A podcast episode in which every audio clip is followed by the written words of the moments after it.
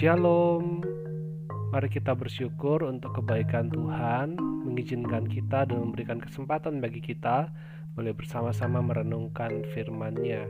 Pada hari ini saya akan memberikan panduan bagi kita merenungkan dari kitab Hakim-Hakim pasal 11 ayat 12 hingga ayat yang ke-28. Hakim-Hakim pasal 11 ayat 12 hingga ayat yang ke-28.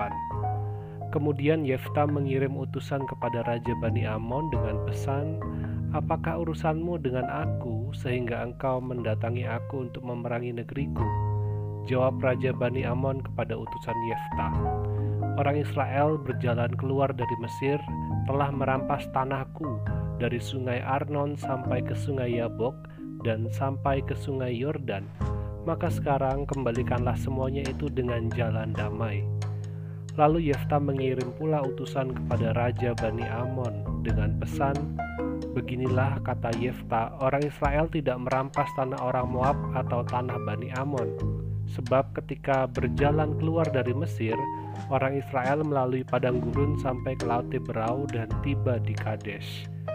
Ketika itu orang Israel mengirim utusan kepada Raja Negeri Edom dengan permintaan, Izinkanlah kiranya kami berjalan melalui negerimu ini, tetapi Raja Negeri Edom tidak mau mendengar. Mereka mengirim juga utusan kepada Raja Negeri Moab, tetapi Raja ini menolak. Maka orang Israel tinggal di Kadesh.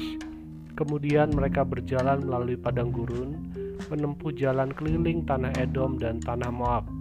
Lalu sampai ke sebelah timur tanah Moab, maka berkemahlah mereka di seberang sungai Arnon dengan tidak masuk daerah Moab, sebab sungai Arnon itulah batas daerah Moab ayat 21 tetapi Tuhan Allah Israel menyerahkan Sihon dengan seluruh rakyatnya ke dalam tangan orang Israel dan mereka dikalahkan sehingga orang Israel menduduki seluruh negeri kepunyaan orang Amori penduduk negeri itu. Ayat 24 Bukankah engkau akan memiliki apa yang diberi oleh Kamos Allahmu? Demikianlah kami memiliki segala yang direbut bagi kami oleh Tuhan Allah kami Ayat 26 Ketika orang Israel diam di Hesibon dengan segala anak kotanya di Aroer dengan segala anak kotanya dan di segala kota sepanjang kedua tepi sungai Arnon selama 300 tahun mengapa pada waktu itu engkau tidak melepaskan kota-kota itu? Jadi aku tidak bersalah terhadap engkau tetapi engkau berbuat jahat terhadap aku dengan berperang melawan aku. Tuhan hakim itu Dialah yang akan menjadi hakim pada hari ini antara orang Israel dan Bani Amon. Tetapi Raja Bani Amon tidak mendengarkan perkataan yang disampaikan kepadanya oleh utusan-utusan Yefta. Ketika saya membayangkan Yefta yang merupakan seorang mantan kepala petualang atau perampok, Yefta akan memimpin bangsa Israel.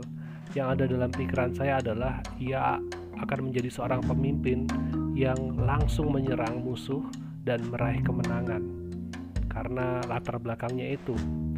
Tetapi ketika menjadi pemimpin, Yefta menjadi pemimpin yang berbeda.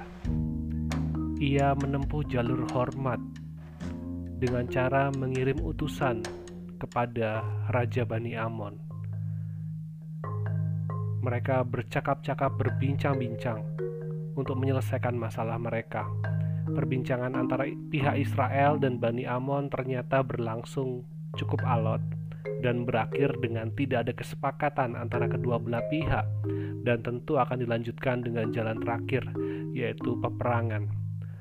Walaupun diakhiri dengan tidak sesuai harapan, tapi saya mau mengajak kita melihat bagaimana Yefta memimpin dan mempertahankan keyakinannya.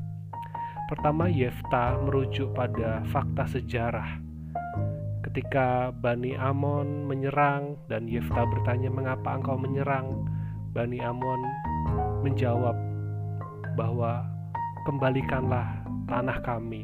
Tetapi Yefta merujuk pada sejarah bahwa bangsa Israel tidak pernah mengambil tanah Bani Amon. Yefta menjelaskan mengenai sejarah yang terjadi bagaimana orang Israel bisa berada di tanah Kanaan. Fakta sejarah adalah hal yang tidak bisa dipungkiri. Orang Israel punya catatan-catatan sejarah yang tidak diragukan kebenarannya dan itu bisa di cross check dengan catatan sejarah suku-suku atau bangsa-bangsa di sekitarnya. Yang kedua, Yefta juga merujuk pada pribadi yang lebih tinggi, yaitu Tuhan. Yefta meyakini bahwa Tuhanlah yang memimpin dan memberikan tanah Kanaan kepada orang Israel. Sehingga karena itu adalah pemberian Tuhan, maka itu adalah milik dari bangsa Israel, bukan Bani Amon. Dan yang ketiga, Yefta juga merujuk pada logika sederhana bahwa orang Israel telah mendiami tanah itu kurang lebih sekitar 300 tahun. Mengapa baru saat ini ingin direbut, ingin diminta kembali? Mengapa pendahulu-pendahulu sebelumnya tidak melakukan hal yang sama? Sebagai pemimpin, Yefta tidak mengandalkan instingnya yang tajam, sebagai pemimpin, ia tidak mengandalkan perasaannya. Ia juga tidak mengandalkan pengalaman-pengalamannya yang dimilikinya. Tetapi Yefta mau belajar dari fakta sejarah. Yefta belajar dan menyampaikan kebenaran.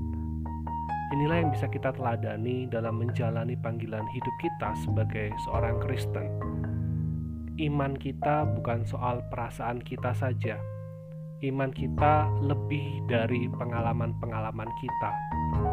Mari kita menjadi orang Kristen yang mendasarkan iman kita pada kebenaran, pada fakta sejarah, kebenaran tentang Anak Allah yang datang ke dunia, menebus manusia dengan cara mati di kayu salib, dan bangkit pada hari yang ketiga, bahwa Yesus adalah Tuhan dan Juru Selamat yang sejati.